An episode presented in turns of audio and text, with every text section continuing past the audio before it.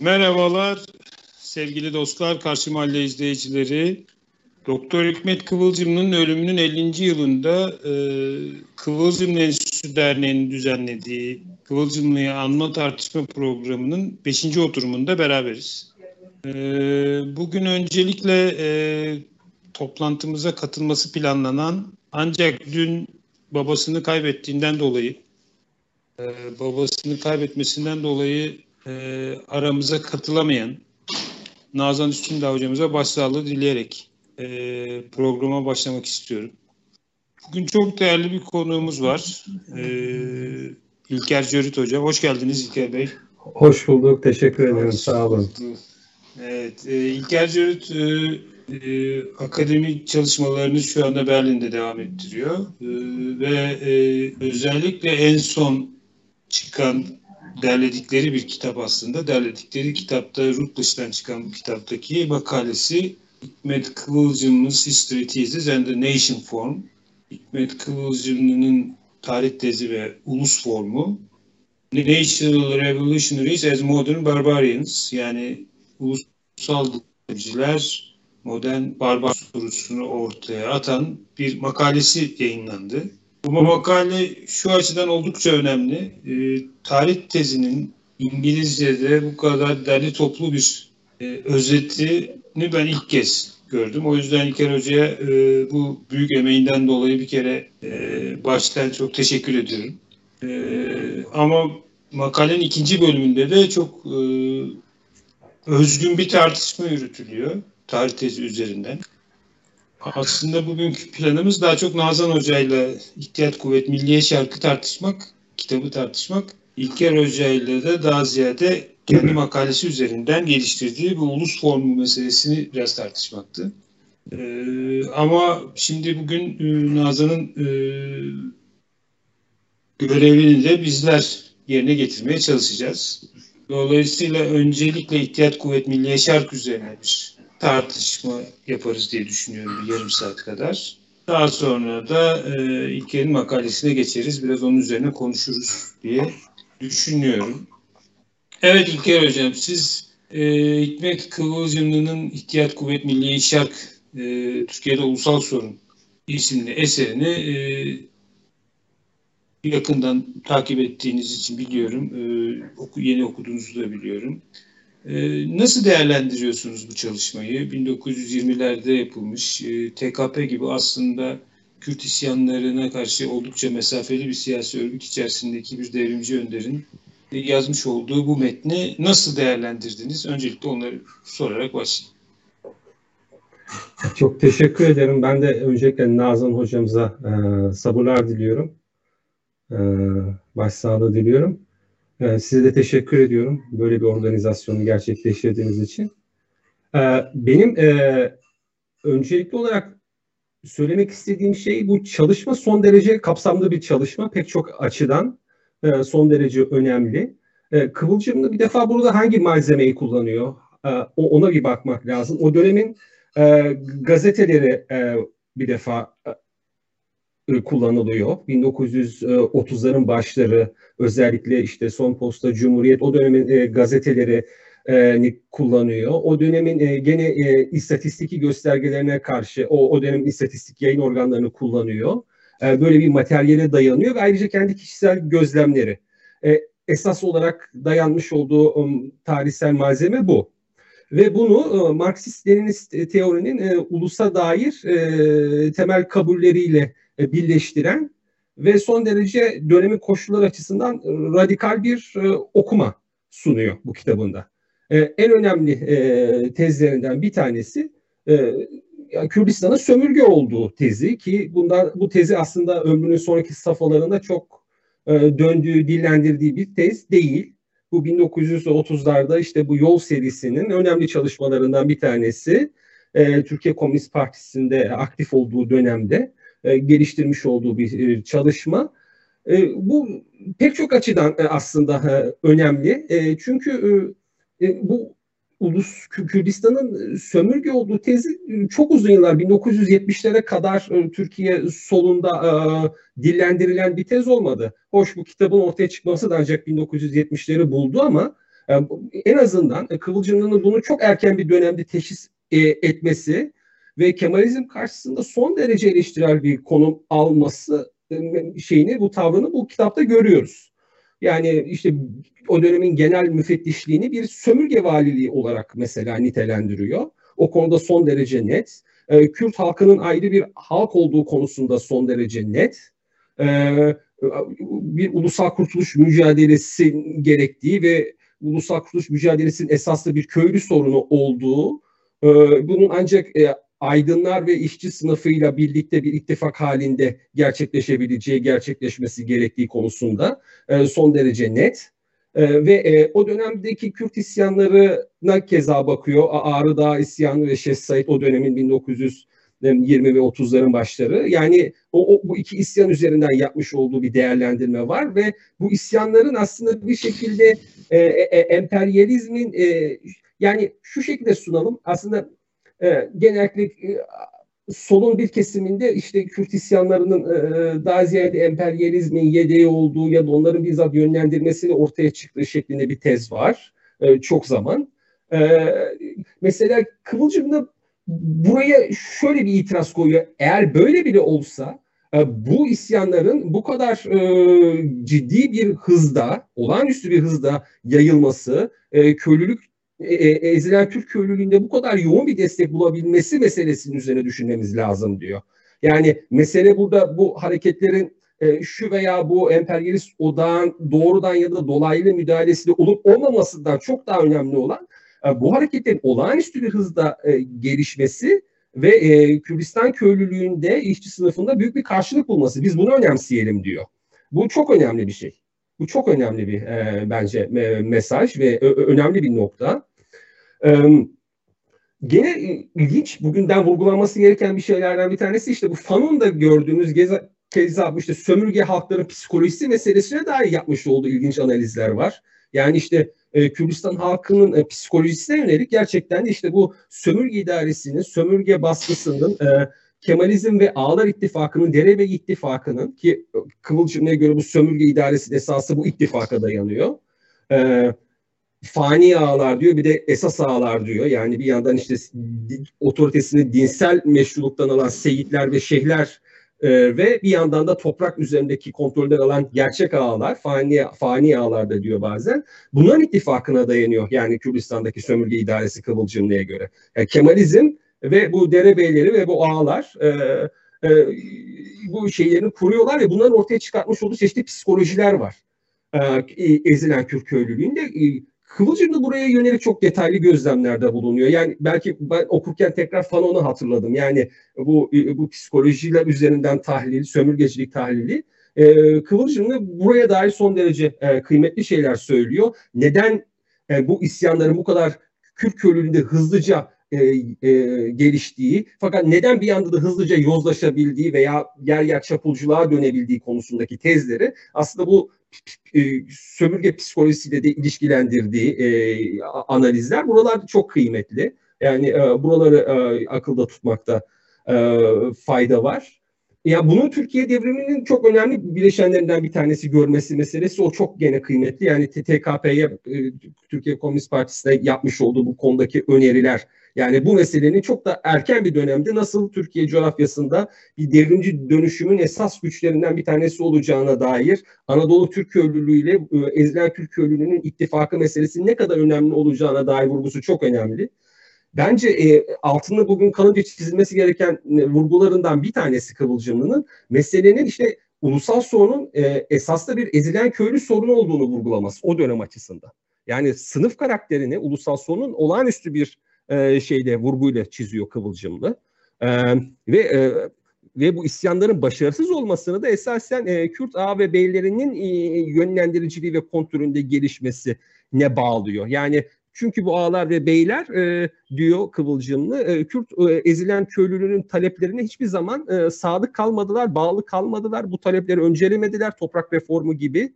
E, e, ve en e, bir e, sıkışma halinde de e, bu isyanlardan vazgeçtiler ve Kemalistlerle ittifak haline e, geçtiler. Yani dolayısıyla bu sınıf karakterinin ulusal soruna vurgusu son derece kuvvetli Kıvılcımlı'nın.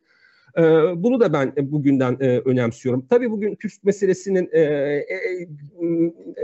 özü artık bir köylü sorunu olmaktan çıktı tabii. Yani nüfusun demografik değişimi vesaire çok pek çok şey değişti. E, ama yine de e, Kıvılcımlı'nın sınıf meselesine dair yapmış olduğu vurguyu e, muhafaza etmek, onun önemini hatırlamak bana e, kıymetli geliyor e, diye e, söyleyeyim. Gene ittifak meselesine işte Kürdistan'da nasıl bir devrim olabilir meselesine bir vurgusu var. Oradaki temel ittifakta Kürt aydınları, e, Kürt işçi sınıfı ve Kürt ezilen köylülüğü olarak görüyor ki o döneme dair paylaşmış olduğu istatistiklerde mesela zaten ezilen Kürt köylülüğü yüzde 85'i nüfusun.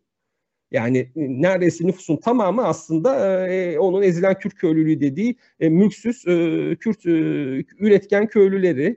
E, yani bu, bu, bu mesele son derece e, önemli e, diye düşünüyorum. Gene Kemalizm analizi son derece önemli e, Kıvılcımlı'nın. Son derece net bir Kemalizm eleştirisi var. Hiç ikirciksiz bir Kemalizm eleştirisi var. Ki bu Kıvılcımlı'nın sonraki dönemleriyle e, deki tutumlarıyla kıyas edilmiştir çoğu zaman. Eleştirilir Kıvılcımlı. Yani bu erken dönem metninde almış olduğu e, ikirciksiz tavrı sürdürmemekle, uzlaşmaya gitmekle, belki oportunist olmakla e, eleştirilir. Ya bu tartışmaya açık bir mesele. Yani evet Kıvılcım'ın hayatının daha sonraki dönemlerinde Kürt meselesinin politizasyonuyla uğraşmadı.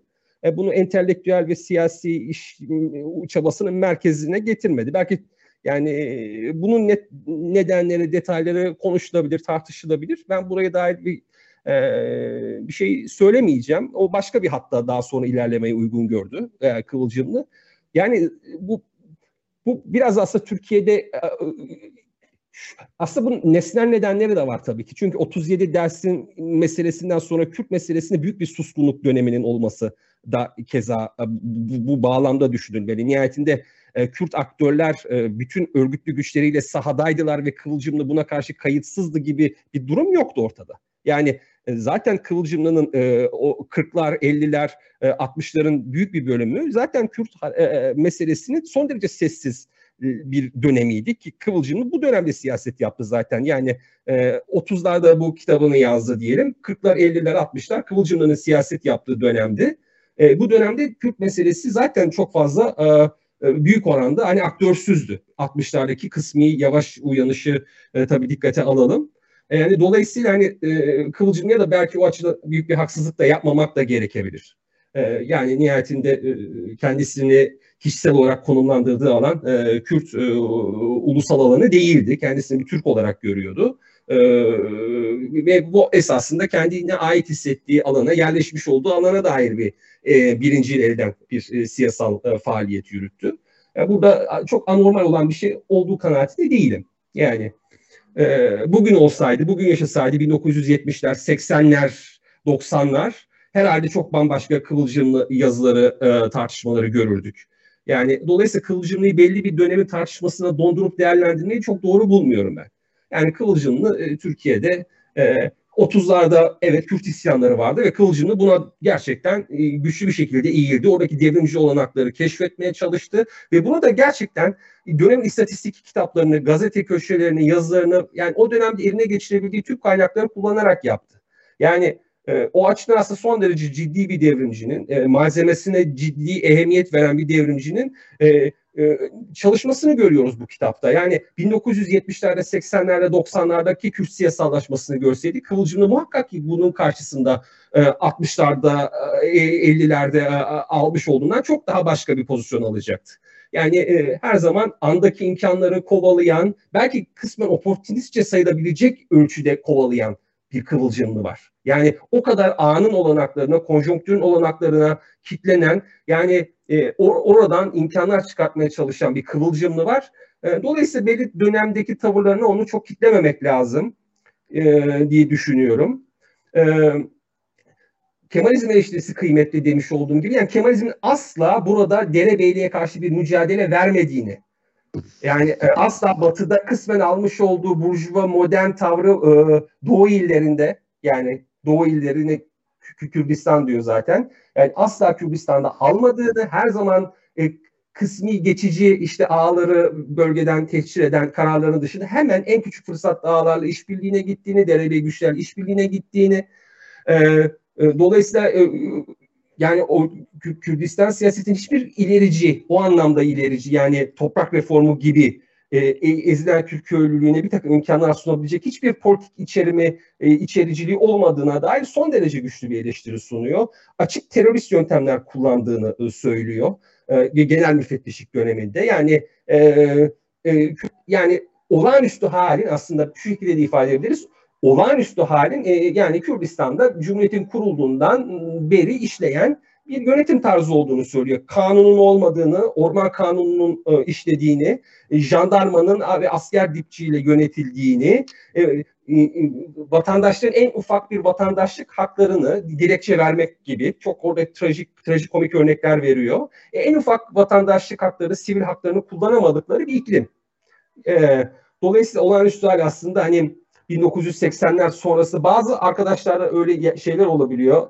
Mesela yani hani işte Kürt siyasallaşması, e, silahlı Kürt kalkışmasından 1980'lerden sonra işte devletin daha fazla şiddet kullandığı şeklinde vesaire falan. Aslında yani kılıcını çok iyi gösteriyor ki yani Kürt bölgeleri Kürdistan her zaman zaten jandarma dipçiyle yönetilmiş. İnsanların en temel haklarını kullanamadığı, sivil hakların, vatandaş haklarının temel olarak askıya alındığı bir, bir, bir, bir, bir coğrafya.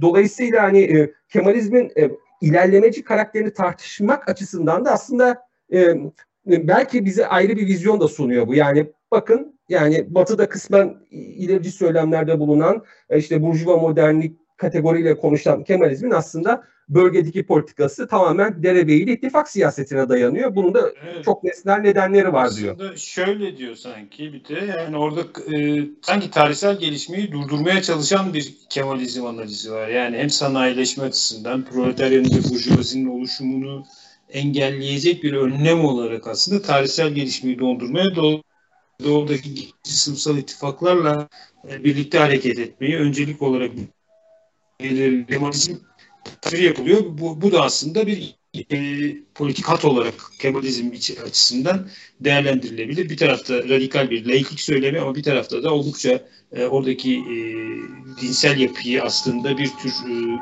sömürge yönetiminin bir ittifakı olarak e, ayakta tutmaya çalışan bir yaklaşımı e, gözlemleyebiliyoruz. Hatta şöyle bir enteresan tespit var. İşte bu neredeyse diyor bir e, Yalova sefiri devrimi ortaya atacak kadar hevesli olan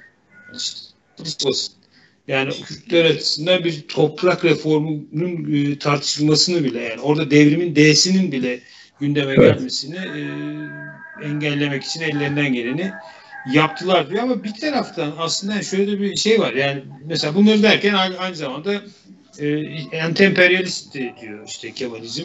Dolayısıyla hani e, o anti-emperyalist olmayı başardı ve Sovyetlerle ittifak yapmayı başardığı için ulusal mücadelesini başarıya ulaştırdı. Ama aynı dönemde Kürtler, e, Kürt ulusalcıları e, Sovyetlerle ittifak yapmaktan uzak durdular. Dolayısıyla kaybeden tarafta kaldılar gibi bir okuması da var. Bir de aslında evet. E, enteresan bir bölümde şu, bu Ermeniler, Ermeni sorunundan da bahsediyor. Aslında onun da çok net bir e, tablosunu çiziyor ama o bütün içerisinde kısa bir değerlendirmeden sonra diyor ki e, yoksul bir Ermeni hareketi artık Türkiye'nin gündeminden çıkmıştır diyor ve onunla e, o daha uzun e, şey yapmıyor. Halbuki e, Ermeniliğin e, siyasi iktidarı elinde tutan Türk burjuvasıyla aslında görece daha geri bir ekonomik yapıya sahip olan Kürt beyleri tarafından yapılan bir ittifakla aslında e, sanayileşmenin zeminini oluşturabileceğini düşünülen, düşünülebilecek bir toplumsal kesimin ortadan kaldırılmasını da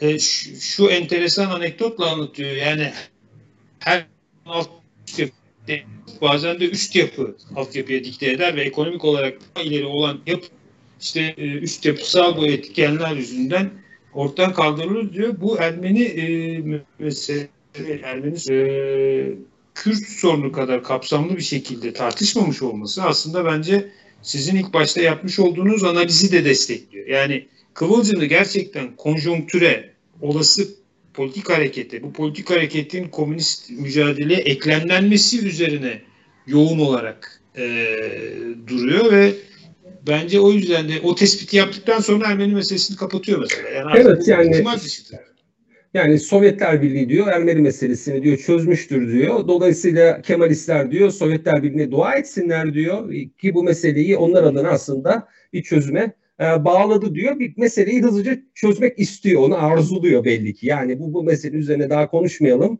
Aslında hakikatini de tanıyor tabii bu arada. Yani diyor ki Türklük ve Kürtlük diyor muazzam diyor bir dehşettengiz bir işbirliği içinde diyor bu meseleyi diyor şey yaptılar diyor. Yani bir katliamla diyor şey yaptılar. Yani meselenin hakikatini gizliyor değil. Değil. Ama e, yani meselenin hakikatini gizliyor değil ama artık diyor buradan diyor bir devrim meselesine dair bir imkan olanak görmediği için o meseleyi e, böyle aslında Sovyetler Birliği üzerinden aslında böyle rafa kaldırıyor gibi bir şeyi var. Yani bir yaklaşım var. Hızlıca çözmek istiyor yani.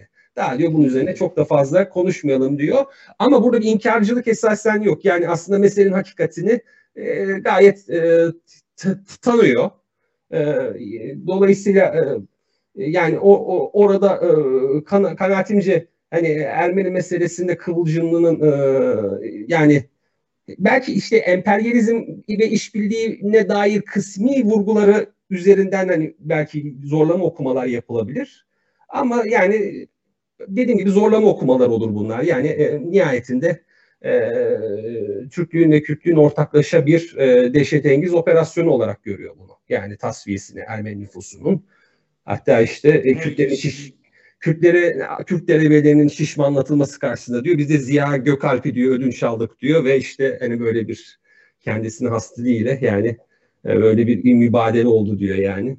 Evet, evet o da enteresan bir cümle kitabın içerisinde. Kürtlük Türklüğe maddeten şişmanlama olan evet. Ermeni çapında katliamı evet. başlıyor. Buna karşılık olarak Kürtlükte Türklüğe manen kabarma ideolojisini Ziya Gökalp Türkçülüğünü sunuyordu evet. diyor. Yani Kıvılcım'ın özgün diline ve yani e, tabii o Kıvılcım üslubunu burada da görebiliriz. Deminki mesela o altyapı üst yapı ilişkisi de yani. Çünkü o sonradan tarih teziyle birlikte Kıvılcım'ın çok ana meselelerinden biri olarak ortaya çıkıyor. Yolda pek öyle bir mesele yok. Ama e, mesela orada sanki o tartışma bir yerlerde başlamış gibi e, bir e, cümle var. Yani şey de var tabii yani böyle e, sizin de dediğiniz gibi yani Kürt nüfusu çok kapsamlı bir analizi, sınıfsal yapı analizi yani bu anlamıyla son derece Marksist bir okuma ve en sonunda da geldi işte e, Türkiye Komünist Partisi'nin Kürdistan'daki devrim hareketine abilik yapması ve yani bu evet. hareketi e, şey yapması, öne çıkartması, desteklemesi. Evet orada proletarya belki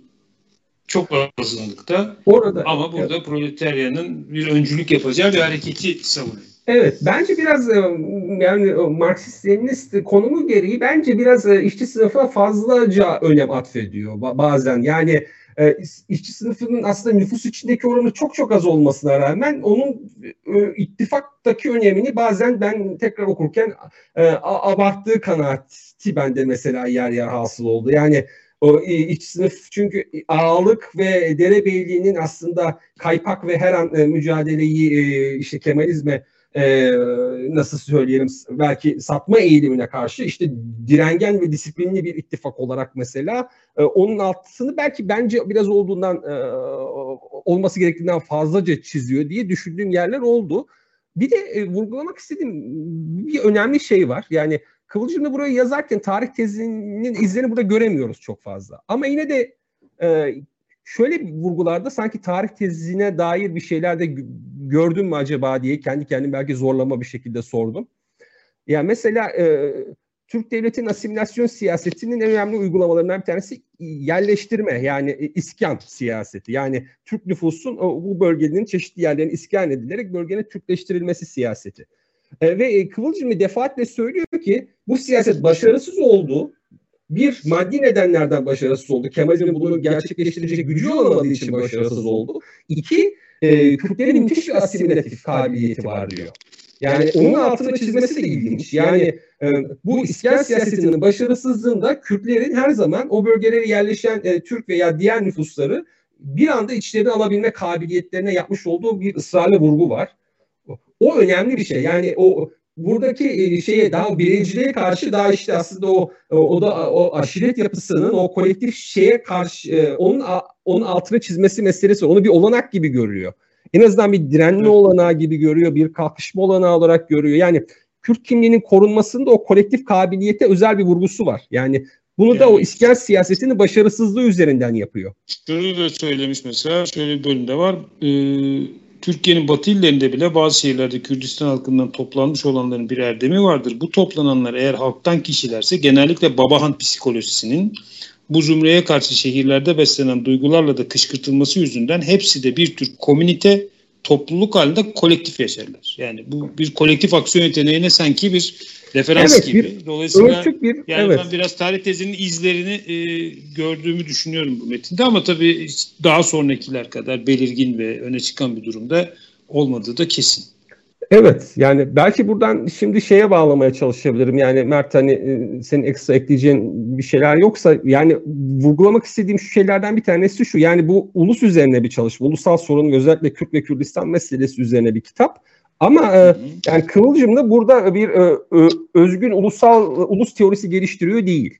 Yani e, daha ziyade var olan e, teorik e, yapıyı alarak ee, mesela işte Kürtler bir ulus mudur? Ee, bunu bir tetkik ediyor. İşte ekonomik birlik var mıdır? Bir pazarı var mıdır diyor. İşte gümüş para ve kaçakçılık üzerinden bir ulusal pazar olduğu teşhisinde bulunuyor. Efendim bir yurt var mıdır diyor. O yurdun olduğunu söylüyor. Bir kültür var mıdır? Yani bunları o dönemin malzemesiyle e, teşhis ediyor ve diyor ki evet böyle bir ulus vardır. Ama bu ulusu teşhis ederken aslında kendi geliştirmiş olduğu özgün bir yaklaşım yok. Daha ziyade e, yani e, verili Marksist ulus şeması te- teorisini alıyor ve buraya tatbik ediyor. E, tarihsel malzemeye son derece duyarlı bir biçimde buraya tatbik ediyor. E, dolayısıyla benim aslında e, tartışmak istediğim mesele e, işte bu ulus meselesi. Kıvılcımlı ve ulus meselesi. Yani Kıvılcımlı'da bir e, özgün ulus teorisi var mıdır? Meselesi aslında hemen önümüze gelip şey yapan bir soru.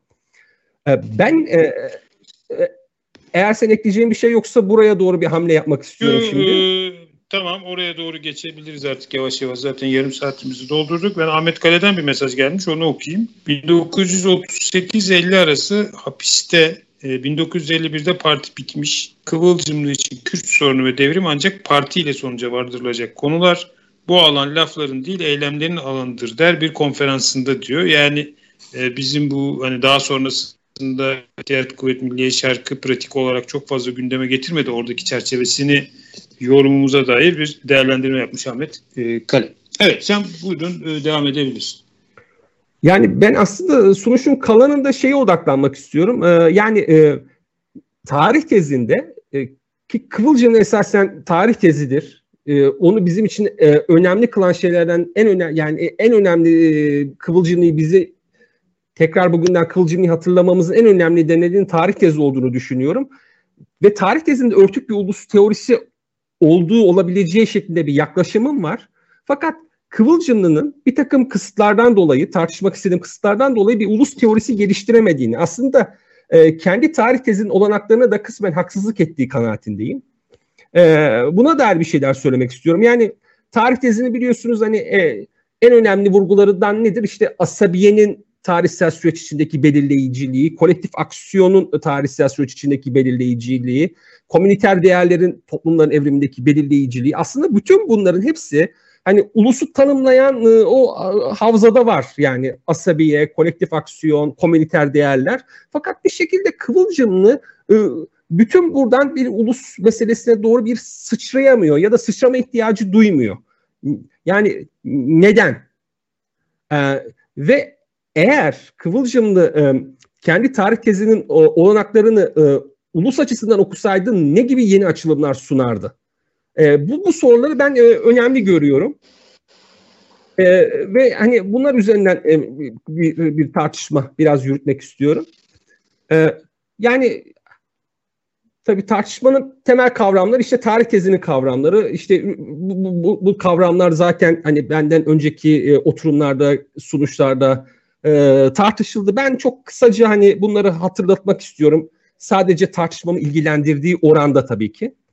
Yani e, yani tabii ki üretici güçler meselesinde Kıvılcımlı'nın özgün yaklaşımını hatırlamamız gerekiyor. Yani üretici güçler meselesinde Kıvılcımlı e, teknolojinin yanı sıra biliyorsunuz coğrafyayı, tarihi ve en önemlisi kolektif e, aksiyonu koyuyor. Bazen kolektif aksiyon yerine insan kavramı da kullanıyor ki bu yanlış biçimde Kıvılcımlı'nın e, hümanist bir sapma içinde olduğu şeklinde de yorumlandı. E, dolayısıyla üretici güçleri dörde e, çıkartıyor. Fakat e, Kıvılcım'ın tek özgünlüğü üretici güçler listesini genişletmek değil. E, Kıvılcım aynı zamanda hakim üretici güçler teorisi içinde teknolojiye yapılan o ayrıksı vurguya a, a, yani e, özel vurguya da şey yapıyor, itiraz ediyor. E, ve e, kolektif aksiyonun e, teknoloji e, modern çağ öncesinde e, temel belirleyici e, üretici güç olduğunu söylüyor ki çünkü prekapitalist dönemde e, teknoloji e, zaten çok yavaş bir hızda ilerliyor.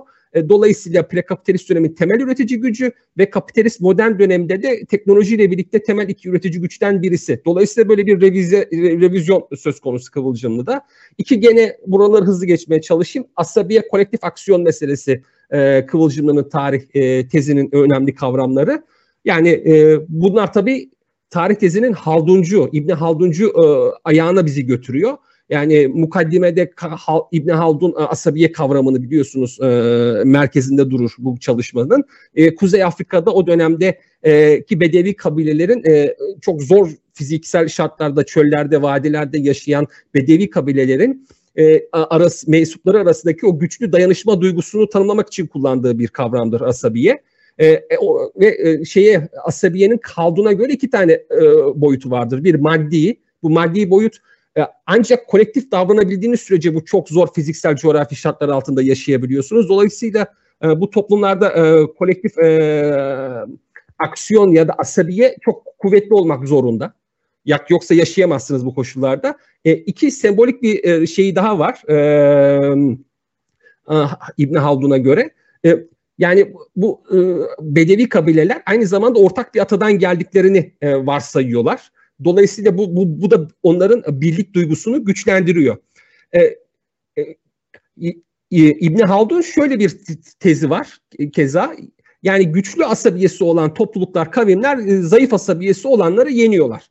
Ve e, güçlü asabiyesi olanlar da bu bedevi kavimler. Yani göçmen kabileler, belli yerlerde yerleşik olmayan kavimler, e, sınıfsal olarak bölünmemiş, özel mülkiyetin ortaya çıkmadığı, e, devlet mevhumuna sahip olmayan, dolayısıyla hep birlikte e, üretip hep birlikte kendini savunan kavimler. Bunlarda kolektif aksiyon güçlü ve bunlar yerleşik e, toplulukları e, yenebiliyorlar. Ki yerleşik topluluklar aslında devletli, özel askeri kuvvetleri olan topluluklar, daha zengin topluluklar fakat bunlar sınıfsal olarak bölünmüş, devlet nedeniyle kolektif asabiyelerini yitirmiş, e, bireyciliğin daha güçlü olduğu, savaşma kabiliyetini yitirmiş, daha az dürüst, daha az cesur e, bir kültürel iklimin olduğu topluluklar. Dolayısıyla daha az e, bir kolektif asabiyeleri var. Dolayısıyla diyor ki İbn Haldun güçlü asabiyesi olan bu göçmen topluluklar, barbarlar diyor, bu bedevi kavimler diyor, bu medenileri diyor yener. Bu da ikinci e, merkezi e, vurgusu tarih tezinin. E, İbn, İbn Haldun'dan alıyor bunu e, kıvılcımlı. E, bu da hani bilinen bir şey. Bu benim e, şey değil, hani özel bir e, şeyim değil. Ve tarihsel devrim, sosyal devrim arasında yapmış olduğu bir ayrım e, keza e, Kıvılcımlı'nın bu da e, son derece önemli. İşte yani Kıvılcımlı sonuçta antika tarih dediği bir alana yani premodern tarihle aslında uğraşıyor. Prekapitalist tarihle uğraşıyor ve prekapitalist tarihte medeniyetler nasıl yükseldi ve düştü. Bunun o dinamini, o raksına bakıyor. E, onun dinamiklerini anlamaya çalışıyor. Yani İsa'dan önce 4000 5000'den işte e, milattan sonra 1400-1500'lere kadar getirdiği bir tarihsel e, döneme bakıyor. Burada diyor yani medeniyetler nasıl düştü, nasıl e, e, tekrar ayağa kalktı bunun dinamiğini anlamaya e, çalışıyor ve tarih tezi aslında e, her ne kadar kıvılcımlı e, ma, e, tarihsel materyalizmi tamamlamak gibi bir iddia içindeyse de çünkü ona göre Marx ve Engels'in hayatta olduğu dönemde bu döneme dair veriler son derece kısıtlıydı ve dolayısıyla Marx ve Engels'ten bu döneme dair bir çok bütünlü kapsamlı analizler beklemek e, doğru olmaz. Bunu diyor ben yapacağım diyor. Yani böyle bir iddiası var. Yani tamamlamak gibi bir iddiası var. Karşı çıkmak gibi değil. E, ve e, işte tarihsel devrim, sosyal devrim aslında bu tamamlama çabasının içinde üretmiş olduğu kavramlar. E, yani e, dolayısıyla premodern tarihte Kıvılcım diyor ki premodern tarihte diyor ama şunu hemen ekleyeyim. E, burada tabii tarihsel materyalizmde çok çelişen argümanlar var. Yani e, en azından görüntü düzeyinde çelişen argümanlar var. Çünkü yani tarihin motorunun sınıf mücadelesi olduğu meselesi konusunda mesela Kıvılcımlı için bu dönemde yani bahsettiğimiz bu dönemde Hayır diyor yani tarihte diyor bu dönemde medeniyetlerin yükselişi düşüşü dinamini belirleyen diyor esasen diyor bu medeniyetler ve barbar toplumlar arasındaki e, mücadelelerdi diyor. Çünkü bu dönemde diyor medeniyetlerin içindeki e, sınıflar diyor e, güçlü bir kolektif aksiyona kabiliyete sahip değillerdi. E, çünkü bu dönemdeki üreticiler büyük oranda zanaatkarlardı ve köylülerdi. Bunlar e, belli mekanlarda toplanmamış izole to- üretkenlerdi. Dolayısıyla bunlar bir araya gelip de bir e, hakim sınıfları devirme kabiliyeti e, güçlü değil işçi sınıfına nazaran. Biraz sonra onu konuşacağız. E, dolayısıyla burada diyor tarih nasıl dinamiği diyor barbarların o kolektif e, aksiyon enerjisinde gizli diyor. Burada aramak lazım diyor. Tabii bu bizim bildiğimiz sosyal sınıflar arasındaki mücadele teziyle e, bir şey. E, bu buradan ayrışan bir tez. Ee, barbarlar dolayısıyla yani bu sosyalist e, geleneği sürdüren kavimler burada dolayısıyla premodern tarihin gerçek e, öznesi olmuş oluyorlar. Onlar komünel gelenekleriyle, e, ilkel sosyalizmin komünel gelenekleriyle e, güçlü bir kolektif asabiye içindeler. Sınıfsal olarak parçalanmamışlar, e, devletsizler, e, güçlü bir dayanışma duygusu içindeler. Özel mülkiyetleri yok. E, tefeci bezirgan e, baskısına, sömürüsüne maruz kalmıyorlar medeniyetli toplumlarda olduğu gibi grup dayanışması son derece kuvvetli. E, dolayısıyla bu, bu, bu, bu, bu, bu barbarlar e, daha az bir teknolojik kapasiteye sahip olmalarına rağmen e, kolektif aksiyon kabiliyetleriyle bu e, medeni toplumları e, alt edebiliyorlar. Yani bu dolayısıyla e, tarihsel devrimde aslında tam da bu e, alt etme sürecine e, vermiş olduğu isim. E, tarihsel devrimler Kıvılcım'a göre ilerici bir rol oynuyor tarihte çünkü bu medeni toplumlar tam da aslında çürüdükleri e, tam tefeci bezirgen e, sömürüsünün altına girdikleri, devlet tarafından yozlaştıkları ve aslında bütün ilerici kabiliyetlerini yitirdikleri bir dönemde barbarlar tarafından yıkılabilir hale geliyorlar. Dolayısıyla tarihsel devrimler aslında hani ilk başta barbarları gericilikle e, şey yaparlar. Hani öyle duyduğumuzda oraya atfederiz. Bar, e, Kıvılcımlı'ya göre barbar kelimesi e, ve barbarlık aslında son derece pozitif bir rol oynuyor. Tarihsel olarak ilerici bir rol oynuyor. E, tarihin önündeki gelişme şeylerini aslında taşlarını, bariyerlerini kaldıran bir rol oynuyor. Burada vermiş olduğu örnekler işte kavimler göçü, keza Cengiz Han ve Timur'un işte Çin ve İslam medeniyetleri karşısındaki e, başarıları, e, işte İstanbul'un alınması Osmanlılar tarafından yani e, bütün bunlar tarihsel devrime örnek olarak verdiği e, şeyler. Fakat e, Kıvılcımlı gene burayı da hızlı geçmeye çalışayım. Tarihsel devrimler modern çağla birlikte özellikle İngiliz devrimiyle birlikte e, sonuna geliyor. Çünkü bir artık e, dünyada e, barbarlar e, kalmıyor. Barbarlar tarihsel devrimlerle birlikte medeniyet alanının içine girdikçe e, bar, e, tarihsel devrimleri yapacak özler o artık o, o ortadan kalkıyorlar. Ayrıca e, e, üretici güçlerin e, gelişmesi meselesi, teknolojik gelişmeyle birlikte artık ezilen sınıflar e, kendi kolektif e, aksiyon kabiliyetlerini yükseltip e, dışarıdan bir barbar tarihsel devrimine gerek kalmadan kendi ezenlerini yenme kabiliyetine kavuşuyorlar. Dolayısıyla burada toplumsal devrimler çağına girmiş oluyoruz İngiliz devrimiyle birlikte. Dolayısıyla bunu da bir ilerleme olarak görüyor Kıvılcım'da ki çünkü tarihsel devrimler her ne kadar ilerletici süreçler de olsa e, büyük yıkımlarla da medeniyet kazanımlarını da bir anda aslında yıkan büyük yıkımlara da e, sahne olan süreçler. Dolayısıyla e, bir toplumsal devrimler çağı başlıyor tarihsel devrimlerin bitmesiyle. Peki yani burada sormamız gereken hani soru ne? Yani yani Kıvılcımlı gibi bir Marksist, e, son derece işte devrimci, kapitalist hegemonyayı ortadan e, kaldırmak isteyen ve aslında tarihçi de olmayan birisi.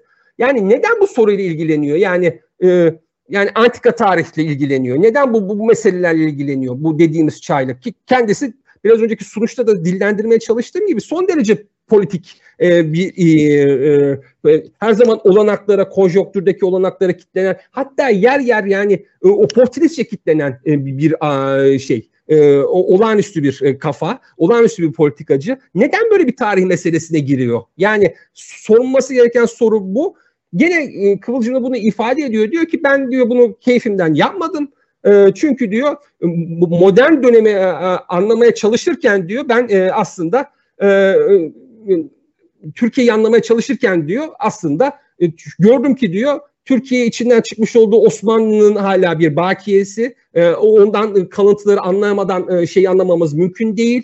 E, e, İslam medeniyetini anlamamız lazım diyor. Onun şehrin içinden nasıl çıktığını anlamamız lazım diyor ve bütün bu anlama çabasının kendisi aslında Kıvılcım'ı tarih tezine götürüyor. Yani çağdaş Türkiye'yi anlama çabası içinde tarih tezine uzanıyor Kıvılcım'la. Bu çok önemli. Yani e, Kıvılcım'ı bir tarihçi falan değil, Kıvılcım'ı bir devrimci ve devrimciliğinin e, içinde konjonktürü Türkiye'yi, çağdaş Türkiye'yi anlama çabası içinde e, tarih tezine gidiyor. Çünkü o zaman Osmanlı'yı anlamak icap ediyor, o zaman İslam medeniyetini anlamak icap ediyor ve bu çaba içinde tarih tezine ve onun kavramlarına gidiyor Kıvılcımlı. E, ve e, burada e, e, şunu söylememiz lazım. Ve bu derine gittikçe, bu derine gittikçe Osmanlı'yı anlama, Osmanlı'dan işte İslam medeniyetini anlama, proto Sümerlere kadar uzanan bu anlama çabası içinde neyi fark ediyor Kıvılcımlı? İlkel sosyalizm dediği şeyin ne kadar sürekliliği olduğu, yok edilemez olduğu ve ne kadar üretken olduğu meselesine gidiyor. Yani en büyük keşfi bu. Ee, çağdaş Türkiye'yi anlama çabasının onu götürmüş olduğu keşif bu. İlkel sosyalizmin sürekliliği, yok edilemezliği ve ne kadar üretken olduğu. Yani işte çok kullanılan bir alıntıdır. Antika tarihte sosyalizm nerededir? Diyor ki bir yandan hiçbir yerdedir. Çünkü medeniyet işte bütün ülkeler sosyalist kalıntıları diyor e, tas, tasfiye ederek e, gelişir. Ama öte yandan e, e, sosyalizm diyor, ilkel sosyalizm her yerdedir çünkü her yerdedir diyor çünkü asla diyor medeniyet ve onun kuvvetleri diyor e, e, ilkel sosyalizmi yok edemez ve en sonunda ilkel sosyalizm adeta bir maya olarak bilimsel sosyalizmin temelini oluşturur diyor. E, burada ilkel sosyalizmin modern medeniyetteki üç biçimine bir takibat yapıyor. Yani üç biçimini takip ediyor. Neler var mesela? İlkel sosyalizm tamam demek ki e, e, tarihin belli bir dönemde ortaya çıkmış ve tasfiye olmuş bir şey değil. Aksine muazzam bir sürekliliği ve kendini üretme kabiliyeti var. E, burada üç biçimi var bu sürekliliğin Türkiye bağlamında. Birincisi e, Türk yani e, burjuva modernliğin hakim olmadığı Türkiye'nin en mar marjdaki yerlerinde mesela ilkel sosyalizmin direkt kalıntıları var. Neler? İşte mesela Alevi köylerinde ve imece pratiklerinde bunu görüyor. Yani bizzat pritim yani ilkel sosyalizmin doğrudan kalıntılarını görüyor. Yani bir bu var. Yani bir teşhis ettiği bu var. İkincisi e, bunlardan çok daha e, önemli gördüğü daha melez formları var. Yani e, ilkel sosyalizmin modern devlet yapılarıyla kurmuş olduğu melezikler içinde bir de teşhis ediyor ilkel sosyalizmin. Neyi kastetmeye çalışıyorum? E, Türk ordusu içinde işte 1960'lardan sonraki süreçle birlikte tabii gündemleştirdiği bir şey. E, askeriyenin diyor progresi yani e, e, ilerici o, olanakları meselesini gündeme getiriyor. E, bu da Kıvılcımlı'ya göre aslında e, Osmanlı Türklerinin devletleşmesinin e, doğrudan olmasıyla alakalı bir şey. Yani e, bir sürece dayanmadan Osmanlı'nın o kan yapısının ilkel sosyalist akrabalık ilişkilerinin, komünel ilişkilerinin doğrudan devletleşmesi, dolayısıyla bu ilişkilerin devlet yapısına damgasını vurması, izini bırakması meselesi e, üzerinden takip ediyor. Bu da melez bir formu. Yani bunu da askeriyenin e, pot, e, Türkiye'deki askeriyenin ilerici potansiyelleri tartışması üzerinden yürütüyor. Yani bunun da böyle bir şeyi var. E, fakat bence tartışmamızın e, esasını oluşturan başka bir e, şey var. İlkel sosyalizmin modern medeniyette süre giden üçüncü formu. Şimdi bu ilk iki biçim yani ilkel sosyalizmin kalıntılar düzeyinde ve ilkel sosyalizmin melez biçimde e, askeriyenin ilerici potansiyelleri üzerinden sürüyor olduğu meselesi üzerindeki kıvılcımların teşhisleri esasen Türkiye'nin orijinalitesini anlama çabası içinde e, teşhis ettiği şeyler. Yani Kıvılcımlı Türkiye'nin orijinalitesi meselesini çok önemseyen birisi. Dolayısıyla bu orijinaliteyi anlama çabası içinde tarih tezi, işte ilkel sosyalizm vesaire ıı, bu teşhisleri yapıyor. Fakat ilkel sosyalizmin modern medeniyette süre giden bir üçüncü formu daha var Kıvılcımlı'ya göre. Bu ıı, Türkiye'nin orijinalitesiyle ilgili bir şey değil. Ee, bu daha ziyade Kıvılcımlı'nın e, ilkel sosyalizmin tarihte ve hatta kapitalist dönemde de süre gittiği iddiasıyla öte yandan kendi Marksizmini uzlaştırma çabası içinde üretmiş olduğu bir anlatı. Yani e, çünkü e, bizim ha, hakim Marksist Leninist literatürü de ilkel sosyalizm sınıflı toplumların ortaya çıkmasıyla sona gelen bir şey. Yani e, önce bir ilkel sosyalizm vardı daha sonra sınıflar devlet e, ortaya çıktı, özel mülkiyet ortaya çıktı daha sonra tarih sınıfların tarihi oldu şeklinde. Kıvılcımlı e, bir defa bu, bunu reddediyor. Kıvılcımlı'ya göre ilkel sosyalizm sınıfların ve özel mülkiyetin ortaya çıkmasıyla sona ermiş bir şey değil. Sadece premodern tarihte değil, aynı zamanda modern kapitalist dönemde de hala süre giden bir güç. kolektif aksiyon ona göre teknolojiyle birlikte modern dönemde de en önemli güç. E, üretici güçlerden. Dolayısıyla Kılıcılı bu ikisini bir şeye bağlamak zorunda. Yani bir senteze bağlamak zorunda. E bir yandan o Halduncu gelenekten getirdiği işte bu asabiye, kolektif aksiyon, bunun sürekliliği, primitif sosyalizmle ilişkisi bunu modern dönemde de devam eden gücü. Öte yandan ilkel sosyalizmi özel mülkiyet öncesinde kapatan daha başka bir Marksist anlatı. Şimdi e, Kıvılcım o zaman burayı nasıl bağlayacak? Çünkü Kıvılcım bir Marksist nihayetinde. Bunu bir şeye bağlaması lazım bu çelişkiyi. Yani bunun bir çelişki olmadığını göstermesi lazım en azından.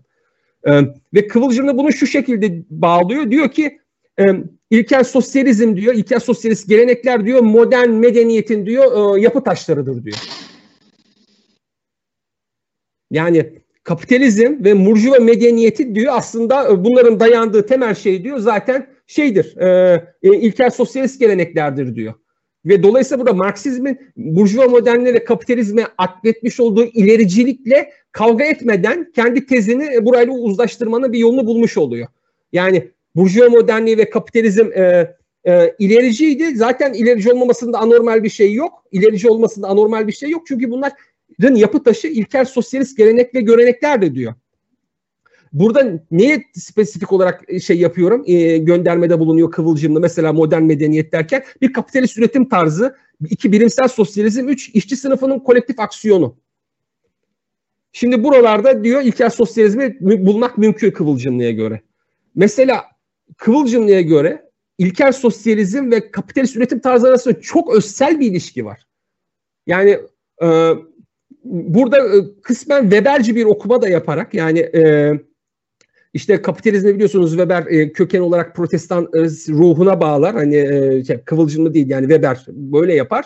E, e, kıvılcımlı Weber'in anlatısını e, biçim olarak alıyor ve o, protestan e, ruhunun yerine e, ilkel sosyalist e, gelenek ve görenekleri koyuyor. Ona göre e, protestanlığa atfedilen e, kapitalizmin kökenini oluşturan şey aslında ilkel sosyalist gelenek ve görenekler. Ve bu ilkel sosyalist gelenek ve görenekler İngiltere'de ve Avrupa'da orta çağlarda son derece güçlü olduğu için e, e, buralarda diyor, buralarda bağımsız e, komünler, köy komünleri, o özel şehirler var olabildi. E, buralarda derebeylik ve feodalite her şey hakim olamadı. Ama diyor doğuda oldu. Doğuda diyor e, tefeci bezirganlık ve e, despotizm e, ilkel sosyalist birikimleri dağıttı. Fakat e, İngiltere'de ve Avrupa'nın bazı yerlerinde diyor işte bu e, ilkel sosyalist birikim dağıtılamadı. E, buralarda özel komünler, şehir komünleri, gelenekler devam etti ve dolayısıyla e, e, kapitalizmi meydana getiren enerjiyi buradaki kolektif e, şeyde buluyor. E, e, enerjide buluyor. Mesela e, e, girişimcilerin o enerjisini şeye bağlıyor. Yani e, komünün gelenek ve göreneklerine bağlıyor. Yani girişimciler o enerjilerini, o kooperasyon yapma kabiliyetlerini, sermayelerini birleştirme kabiliyetini diyor e, aslında o ilkel sosyalist geleneklerden aldılar diyor. Çünkü onlarda kolektif iş yapma kabiliyeti yüksek. E, kapitalizmin gelişmesi için de kolektif iş yapma kabiliyetinin yüksek olması lazım. Birbirinize güvenmeniz lazım. Şeffaf bir iş ortamının olması lazım. Dürüstlüğün olması lazım. Özgür öz, özgür yaratıcı kafaların olması lazım. Bu işte ilkel sosyalizmle bir ilişkilendirdiği değerler. Bunlar diyor kısmen de olsa bu coğrafyalarda vardı diyor İngiltere'de ve işte Avrupa'da e, ve Japonya'da mesela daha sonraki bir kitabında. Ama diyor doğuda bunlar yoktu diyor. Doğuda despotizm ve tefeci bezirganlık dümdüz etmişti diyor komünel birikimi. Dolayısıyla diyor e, Batı'da diyor kapitalizm ortaya çıkabildi. Kapitalizmi meydana getiren temel şey diyor ilkel sosyalist birikim. Mesela şunu ima ettiğini söylemek mümkün. Yani kapitalizm geliştikçe ve sistematikleştikçe Kıvılcımlı bunu ima ediyor. E, kolektif aksiyon ve kolektif aksiyonla özdeş olan değerler e, gittikçe diyor sistemin maddiliği içinde diyor cisimleşir. Ve üretimin sosyalizasyonu dediğimiz şey aslında o, tam da bu e, kolektif aksiyondur. Yani üretimin sosyalizasyonu e, kapitalizmdeki üretimin sosyalizasyonu aslında bu kolektif aksiyonun primitif ilkel sosyalizmin cisimleşmiş halidir demeye getiriyor Kıvılcım'la. Yani bunun e, özü budur diyor üretimin sosyalleşmesinin. E, ve e, şeyde diyor e, yani e, prekapitalist dönemde üretim süreçleri izole üretimciler üzerinden olduğu için e, orada şey kolektif aksiyon zayıftı diyor. Fakat kapitalist girişimciler, üretin e, üretken e, üreticileri, işçi sınıfını fa- fabrikalarda toplayıp onları organik iş bölümüne tabi tuttuğu için diyor, e, işçi sınıfının diyor burası da önemli. Yani işçi sınıfının kolektif aksiyonunu da ilkel sosyalizme bağlıyor. Çünkü diyor üretim sosyalleşiyor, toplumsallaşıyor. Toplumsallaştıkça diyor işçiler diyor bir organik iş bölümü içine giriyorlar diyor. Dolayısıyla kolektif olarak hareket etme kabiliyetleri artıyor diyor. Dolayısıyla e, işçi sınıfının kolektif aksiyonunu da e, şeye dolayısıyla bu üretimin toplumsallaşması ve organik iş bölümü üzerinden ilkel sosyalizme bağlamış oluyor. Yani bu halkalara bu bağlı halkaları nasıl bağlandığını burada teşhis etmek lazım. Ve dolayısıyla bilimsel sosyalizmi de e, buraya bağlamış oluyor. Yani kolektif aksiyon kapasitesinin e, gelişmesini. Yani ne demiş olduk? E, işçi sınıfının kolektif aksiyon kapasitesi gelişti. Güçlü bir işçi, işçi sınıfı kendinden önceki ezilen sınıflar gibi değil, güçlü bir e, kolektif aksiyon kapasitesine sahip. Neden? Çünkü organik bir iş bölümüne tabi, yani bütün işçi sınıfı birbirine tabi. Neden? Çünkü üretim toplumsal. Neden üretim toplumsal? Çünkü e, üretimi e, e, ilkel sosyalizmde bunun temeli. Onun kolektif iş yapma kabiliyetinde. Yani e, böyle bir e, nedenselliğe e, şey yapıyor. E, e, kıvılcımlı. E, yani ben mesela burada e, yani e, şunu söylemek istiyorum aslında hani pek çok şey söylenebilir tabii de yani e, tarih tezini bu şekilde e, yani bu şekilde yorumlamak aslında yani yapılabilecek e, yani modern medeniyette tarih tezinin ileri, e, izlerini sürerken Kıvılcım'ın takip ettiği yol en üretken yol değil. Yani Kıvılcım'ı şöyle bir gerilim tarafından kitlenmiş durumda. Yani o e, ilkel sosyalizmin tarih boyuncaki kurucu üretkenliğini tanıma e, teşhisiyle o Marksizmin e, şeyi e, e, arasında kitlenmiş durumda. E, yani oraya bir çözüm bulmak zorunda. Yani e, ve bunu bu dediğim yöntemle bulmaya çalışıyor. Yani e, modern kapitalizmi ilkel sosyalizme ilişkilendirerek e, çözmeye çalışıyor. Dolayısıyla aslında bütün bir tarih tezinden e, üretmiş olduğu tezler modern döneme yansımalarını tam olarak bulmuyor. Teorik yansımalarını bulmuyor. E, yani orada teorik olarak bütün bir tarih tezi dönemi tarih tezini üretiyor. Antika tarihi inceliyor. E, premodern dönemin medeniyetlerinin yükselişi ve çöküşlerini takip ediyor fakat oradan e, Marksizmin kapitalist analizine getirmiş olduğu özgün bir teorik katkı yok. Bu ilginç bir şey. Yani aslında benim e, ileri sürmek istediğim şey aslında o Kıvılcımlı'nın tarih tezinin bu olanağı içerdiği. Fakat e, Kıvılcımlı bence Marksizmin nedeniyle e, o Halduncu potansiyeli çok gerçekleştiremiyor kanaatindeyim ben. Yani e, e, mesela kapitalizmin ve burjuvazinin ilerici, e, devrimci rolünü, üretken rolünü onaylıyor. Onaylayı veriyor hızlıca. E, e, ve, ve ulus meselesi konusundaki meseleyi atlaması, ulus meselesi konusunda tarih tezinin potansiyellerini e, bence harcaması da aslında e, biraz burayla ilişkili. E, dolayısıyla yani Halduncu moment, tarih tezinin Halduncu boyutu Kıvılcımlı'nın modern döneme dair analizinde sadece e, Marksist tezleri yeni bir dille sunmak için var. Yani diyor ki işçi sınıfının kolektif aksiyonu diyor yani. Yani işçi sınıfının aslında asabiyesi demiyor da kolektif aksiyonu demiş oluyor. Yani aslında sadece bir dil olarak getirmiş olduğu bir yenilik var.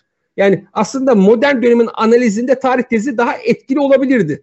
Ve ben bunun temel olarak da ulus meselesi üzerinden bir teorizasyon olabileceğini e, söylüyorum. Yani e, temel şeyim söylemek istediğim şey şu. Yani e, Kıvılcımlı tam da kendi tarih tezini kavramsal sonuçlarına götüremediği için ulus meselesi konusunda çok açılımlar yapabileceği ulus meselesi konusunda kararsız bir pozisyon alıyor. Kararsız bir pozisyon alıyor. Bir yandan ulus meselesi konusunda hakim Marksist anlayışa e, şey yapıyor. E, e, bir, bir yanda bu var. Yani işte e, ulusu daha ziyade e, ulusa burjuva karakter atfetmesi, o, onu milliyetçilik tartışmasına kitlemesi ve dolayısıyla ulusun ilerici potansiyellerini sadece ezen ve ezilen meselesi üzerinden e, kavrayabilecek bir durumda durması şeyi var. Öte yandan fakat bir yandan da e, o e, tarih tezinden getirmiş olduğu ilerici bir damar var. Yani bir yandan ulus meselesinde o klasik Marksist şemaya sarılı veriyor ki e, ihtiyat, kuvvet, şark o, o kitapta da aslında klasik şemayı kullanıyor büyük oranda. Fakat öte yandan tarih tezinden getirmiş olduğu başka bir şey daha var.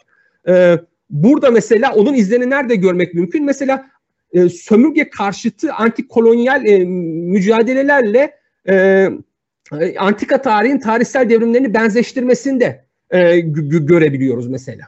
Yani onları onlar arasında bir kıyaslama yapıyor. Ya da mesela en yaklaştığı yerlerden bir tanesi milliyetçilik ve milletçilik arasında bir ayrım yapıyor. Mesela Kıvılcım'da da milletçilik diye bir kavramı var. Yani yön gençlerini eleştirirken kullandığı bir kavram. Diyor ki kendinize haksızlık etmeyin diyor. Siz kendinizi kadroya benzetmeyin diyor. Siz başka bir yerde duruyorsunuz diyor. Ben sizin durmuş olduğunuz yeri diyor e, milletçilik olarak tanımlamayı diyor yeğlerim diyor. Biraz sonra değineceğim milletçilikle ne söylemeye çalıştığına. Ama nihayetinde Kıvılcım'da bu konuda bütün bu ikircikliğine rağmen bir yaratıcı teorizasyona kendisini götüremiyor. Yani bu belirsizlik durumu nedeniyle. Yer yer tarih tezinin o ilerici yani e, ilkel sosyalist geleneğin sürekliliği tezinden ilhamla bir şeyler söyleyecek gibi oluyor. E, sömürge karşıtı mücadeleler üzerinden bunu söylüyor da. Fakat bunları bir e, bir teorizasyon, e, soyut bir teorizasyona götürmekte şey olamıyor, başarılı olamıyor. Ben yani benim iddiam o ki ulus meselesi tarih tezinin e, bir şey noktası. Yani bir kör noktası, karanlık noktası ve zorunlu olarak böyle. E, ve bu e, küçümsenecek bir şey değil. Yani aman doktor da bunu atlayı vermiş deyip geçiştirebileceğimiz bir şey değil. Daha ziyade doktorun e, kendi tarih tezindeki Halduncu ve Marksist momentleri uzlaştırmadaki özgün yolunun mecbur kıldığı bir şey bu. E, ulusu atlamak. E, yani buna mecbur kalıyor. E, ben diyorum ki e, tarih tezinde aslında tarih tezinden aslında orijinal bir ulus teorisi çıkabilirdi. Örtük olarak bu teori gene orada vardır. Biz onu potansiyel olarak kavramsal sonuçlarına götürebiliriz, götürmeliyiz. Yani ben aslında bu makalemde biraz bunu yapmaya çalıştım. Kojin Karatani ve Ernst Bloch'la olan hani eleştirel diyalog üzerinden. Ee, yani e, tarih tezinde ulus teorisinin yokluğu meselesi de şunu söyleyebilirim. Yani eğer Kıvılcımlı hiç bu e, şeylere girmeden yani e, kapitalizmi ve burjuva modernliğini ilkel sosyalizmle açıklamak gibi bence çok zorlama şeylere girmeseydi de ilkel sosyalizmin sürekliliğini daha olduğu gibi takip etseydi yani çok zorlama şeylere girmeden takip etseydi e, şunu söyleyecekti. Yani zaten kendi tarih tezinin şeyi neydi? Yani e, kendi kendini yöneten barbarlar devrimci kabiliyetleriyle değil mi? E, e tarihin temel öznesi. Yani o zaman bunu bugüne getirseydi yani kültürel olarak benzeşik, e, e, eşitlik arzusu içinde olan, e, kolektif asabiyesi yüksek topluluk fikrinin tarihi belirleyici gücünü modern topluma olduğu gibi getirseydi bir zorlama olmadan aslında ulusun, komünel ulusun devrimci rolünü tanıyabilecekti. Hiçbir zorlamaya girmese. Yani bu premodern dönemde böyle olmuştur. Modern dönemde de keza böyle olmuştur deseydi aslında bir zorlama içine girmeden kendi tarih tezini bugüne de getirebilirdi tarih tezini. Neden? Yani çünkü ona göre premodern tarihin gerçek kahramanı işte kültürel olarak homojen, eşitlikçi, kendi kendini yöneten barbarlardı. E, zaten ulus dediğimiz şey de kültürel olarak az çok benzeşik, e, eşitlik arzusu içinde olan, kendi kendini yönetme talep eden değil mi? Ulus kendi kendini yönetme talebi içindedir. E, bir topluluk değil mi? Yani aslında hiç zorlamadan o mantığı, özneyi bugüne taşısa... miyim burada İlker? Tabii. Ee, yani burada şimdi barbarlığı esas olarak e, anlamlı kılan ve Murat Belge'nin o ahlakçılık e, eleştirisini de aslında boşa düşüren şey barbarların özlerinden dolayı iyi olmaları değil aslında sahip oldukları üretim ilişkileri ve sınırsızlık yapıları. Şimdi evet. ulus bu anlamda aslında her ne kadar e, demokratik anlamda bir eşitlikçilik ilkesine oturduğu dönemler olsa da klasik anlamdaki burjuva devrimlerinde belli momentlerde son kertede kendi içerisinde sınıfsal bölümlenmelerle mağlul bir şey. Yani bütün e, şey aslında o ilkel sosyalizm övgüsü, komünizm övgüsü aslında bir sınıfsızlık övgüsü gibi de. Yani nasıl Marksist emek teorisi bir tür emeğin yüceltilmesi ise barbarlığın simge, simgelediği o enerji, kapasite, işte eşitlikçilik vesaire de aslında sınıfsızlığın bir övgüsü. Dolayısıyla ulus aslında tam olarak buna tekabül etme kapasitesine sahip mi? Ulustaki eşitlikçilik formel bir eşitlikçilik. Yani aslında tam da Marksistlerin e, ulus kategorisine e, belki de eleştirdikleri orada o eşitlikçiliğin aslında gerçekteki eşitsizlikleri örtme gibi bir misyonunun da olabildiği dolayısıyla da bunun aslında egemen sınıf ideolojisiyle örtüşme kapasitesinin yüksek olduğu. Çünkü formal bir eşitlikçilik altında aslında gerçekteki eşitsizlikleri e, gizleme, e, perdeleme, örtme kapasitesi olduğu. O yüzden burada e, Kıvılcımlı böyle bir hamle yapabilir miydi? Yani bir de e, şu da var aslında. E, bugün mesela tekrar bir göz attım da şu e, iletişim yayınlarından çıkan düşünce hareketleri tarihiyle ilgili solda e, solla ilgili yapılmış olan ciltte Kıvılcımlı'la ilgili makaleyi yazan kişi e, Bilgiç soyadlı bir arkadaşımız. E, ben kendisini pek tanımıyorum yani aslında keşke onu da buralarda konu gelip tartışma şansımız olsaydı. E, şey yazmış yani Kıvılcımlı aslında çok iyi bir Marksistti. Tarih tezinden sonra külliyen milliyetçi oldu yazmış. Yani mesela şimdi hani bu da böyle bir enteresan bir anekdot. Bu bağlantıyı kurabilir miydi Kıvılcımlı konusunda benim zaten tereddütüm var. Bu konuda zaten biz tartışma e, birkaç defa tartışma e, yani, şansımız oldu. Mert şöyle düşünüyorum ben. E, yani e, bu ulus meselesinin hani biçimsel eşitliğe dayandığı ve bunun aktüel eşitsizliklerin üstünü örttüğü konusundaki tez bence e, ulusu çok hızlıca e, e, burjuva anlatıya e, teslim eden e, bir tez. E, ben bu teslim etmedeki kolaycılığa anlam vermekte e, zorluk çekiyorum.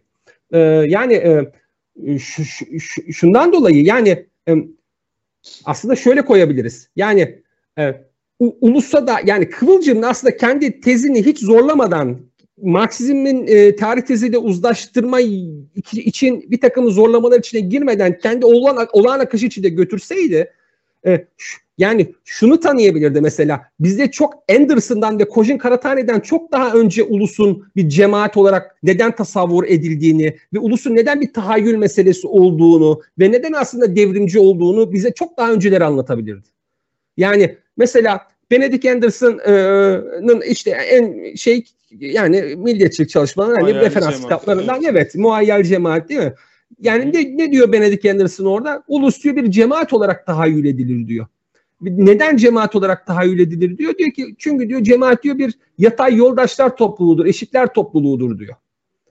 Ve diyor ulus diyor ikinci bir özelliği de diyor ulus diyor tahayyül edilen bir şeydir diyor. Tahayyül edilir diyor. Yani ulusun iki tane üyesi diyor birbirlerini görmedikleri halde diyor çoğu zaman milyonlarla oluşan bir topluluk ulus nihayetinde kendilerini aynı topluluğun bir mensubu olarak e, alırlar diyor. Yani böyle bir hayali bir birliktelik şeyi kurarlar diyor. Şimdi aslında Kıvılcım'ın üzerinden gitsek, Kıvılcım'ın düşünme tarzı tarih tezi üzerinden gitsek bence çok daha verimli biçimlerde Anderson'dan, Kojin Karatani'den çok daha önce Kıvılcım'la bize bu konularda açılımlar sunabilirdi. Neden? Çünkü şöyle bir şey var. Yani e, modern dönemde evet yani şunu söyleyebiliriz. Ama nasıl e, sen tarih tezini kıvılcımla bugüne getirebilir ki diyebilir birisi mesela. Sonuçta bu barbar topluluklar, ilkel sosyalist gelenekler modern devlette e, ve kapitalizm tarafından yok edildiler, tasfiye edildiler. Yani bunları modern dönemde tarihin özneleri olduğu nasıl söylenebilir ki? Yani sen saçmalamıyor musun? Arkadaşım şeklinde birisi bir itiraz yapabilir. Kulak bakışta gayet mantıklı gelebilecek ama bu temelsiz bir eleştiri olur. Neden?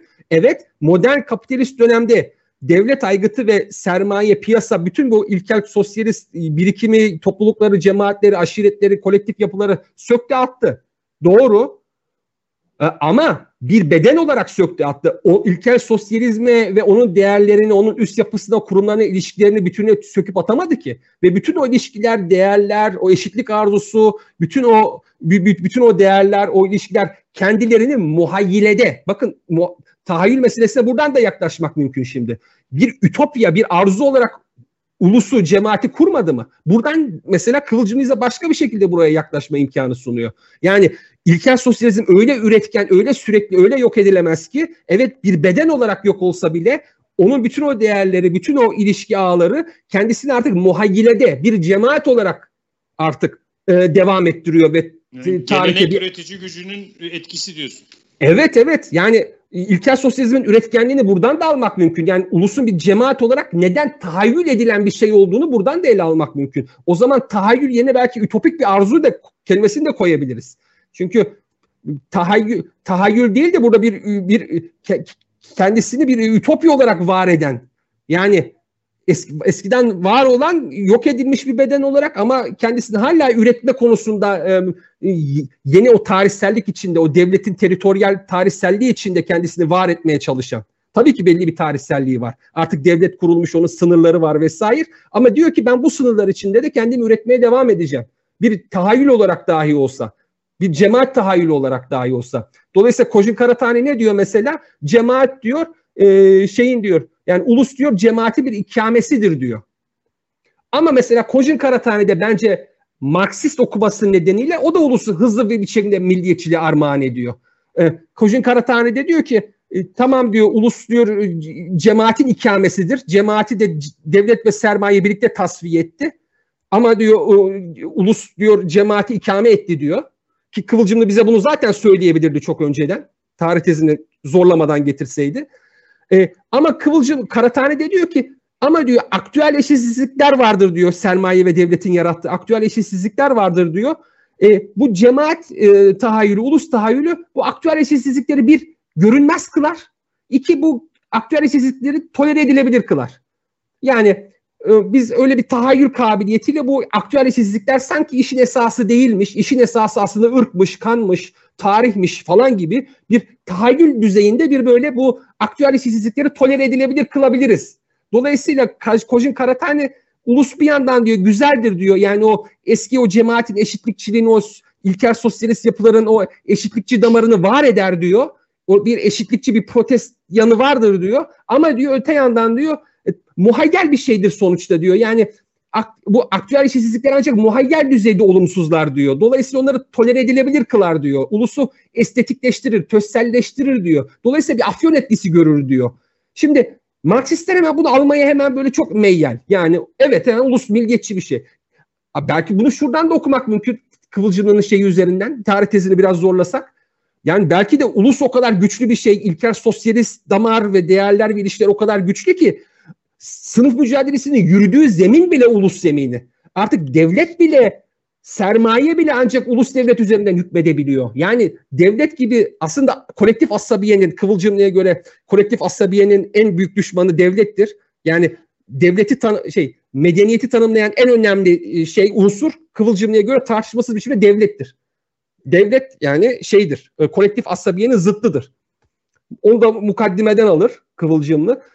Yani devlet bile ancak ulus devlet olarak sürebiliyor. Buradan da yorumlamak mümkün. Yani ilkel sosyalizm öyle bir güç, e, öyle bir e, kudretle kendisini ileri sürüyor ki karşıtları bile ancak onu içererek onu temsil etme iddiası üzerinden hükmetme kabiliyetine sahip. Biz şimdi ben Kıvılcım'ın üzerinden onu radikal damar üzerinden böyle bir okuma yapıyorum. Dolayısıyla evet. diyor, diyorum ki asıl sınıf mücadelesi belki de ulus üzerinden yürüyen bir şey. Çünkü e, bu öyle bir kudret, bu öyle bir e, yapılandırıcı şey ki e, onun düşmanları dahi onu temsil etme iddiası üzerinden e, yür, yürüyebiliyor. Yani milliyetçilik aslında sermaye ve devletin o ulusu temsil etme çabasının bir tarihsel ürünü. E, ama tek ürünü de değil. Yani biz e, e, işte e, Hindistan'da bambaşka da Gandhi'nin şey üzerinden başka bir ulus gördük. Maoist deneyde başka bir ulus gördük. E, Kürt, Kürt, Kürt siyasallaşmasının son 10-15 yılındaki tartışmalarda başka bir ulus teorisi gördük. Komünel, komünelliğe yapılan vurgu. Zapatista deneyinde başka bir şey gördük. Komünelliğe yapılan vurgu. Bence milli demokratik devrim tartışmasında 60'larda 70'lerde bile o komünel bir ulus vurgusu vardır. Yani o MDD tezinin esasını oluşturan ulus aslında e, komünel bir ulustur. Kendilerini bütün o kendilerini Kemalist sanmalarına rağmen kendi hakikatlerini oluşturan şey aslında oradaki komünel ulus e, fikridir. Yani komünel ulusu çok yerde bulmak mümkün. Yani modern dönemin o antik kolonyal sömürgeci devrimlerinde aslında e, Küba'da, Venez, e, Chavez'de, e, Maoist deneyde, Türkiye MDD'sinde, e, Rusya'daki narodniklerde, popülist deneyimde, yani e, Afrika'daki Afrika sosyalizmlerinde yani sayısız e, ulus, ulusal harekette bu komünel damarı görmek mümkün. Biz bunu niye milliyetçiliğe armağan edelim? Yani biz bunu yani, niye milliyetçiliğe armağan edelim? Anti, ben burada anti, bir itirazım var. Anti sömürgeci e, bir e, maddiyatın içerisinde gelişen bir şey olsa bir toplumsal hareket olsa doğal olarak ulusal olanla ilişkisi tabii bambaşka olur. Yani bunu doğalla karşılamak lazım. Kıvılcımlı tabii yani jenerasyon olarak bence e, biraz bu ikinci internasyonaldeki ulusal bölünmelerin yarattığı trajediyi de e, çok net bir şekilde içselleştirmiş. Yani onun üzerine de düşünmüş. Yani oradaki ondan önceki o internasyonist bakış açısının o Birinci Dünya Savaşı sırasındaki o ulusal sektlere bölünmesinin yaratmış olduğu tahribatı da gören bir noktadan tabii ki yani bence bence de doğru bir pozisyondan ulus meselesini e, o senin dediğin anlamda vardırmamış bence. Yani e, ben bunu çok makul karşılıyorum. Yani sen söyleyene kadar da hiçbir zaman böyle bir eksiklik e, duygusu hiç düşünmemiştim. Sadece e, şunun altını çizmek isterim. Ee, Osmanlı tarihinin maddesinin ön sözü ki bence yani bence Kıvılcımlı'nın en çarpıcı e, ta- tarih tezi uygulaması. Orada mesela Burjuva sosyalistlerine e, tam senin bahsettiğin gibi bu ulus fikrini yani ulus fikri değil de Türk ulusunu sanki doğasında komünizm düşmanı bir e, yapıymış gibi gösterdikleri için onu tarihsel olarak da aslında komünizm düşmanlığı tam da çünkü e, o döneme de baktığımızda bir soğuk savaş konsepti var. İşte o komando kampları falan kuruluyor. Bir tür milliyetçilik hareketi var ve Kıvılcımlı yana yakıla aslında Türk halkının tarihinde bir komünizm hikayesi olduğunu ve çok övündükleri tarihlerinin esasının aslında bir ortak mülkiyet hikayesine dayandığını anlatmaya çalışıyor. Bu anlamıyla ulus meselesini görmezden bence gelmiyor.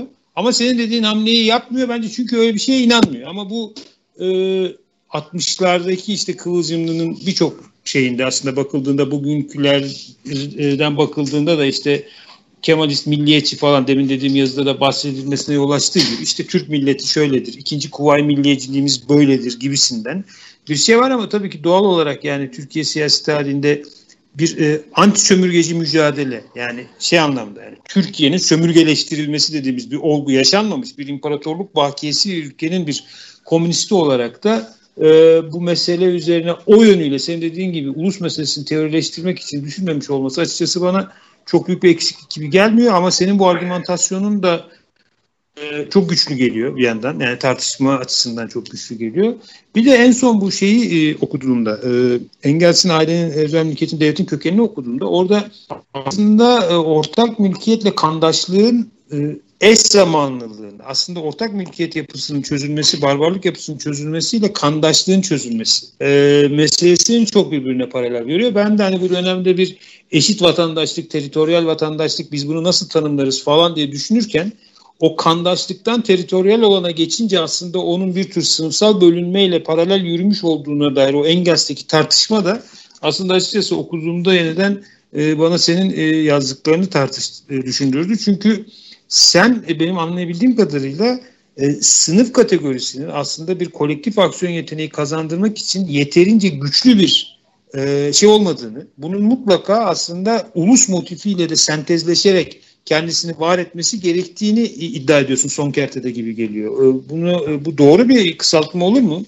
Yani evet yani aslında e, şöyle bir şey doğru bir kısaltma olur.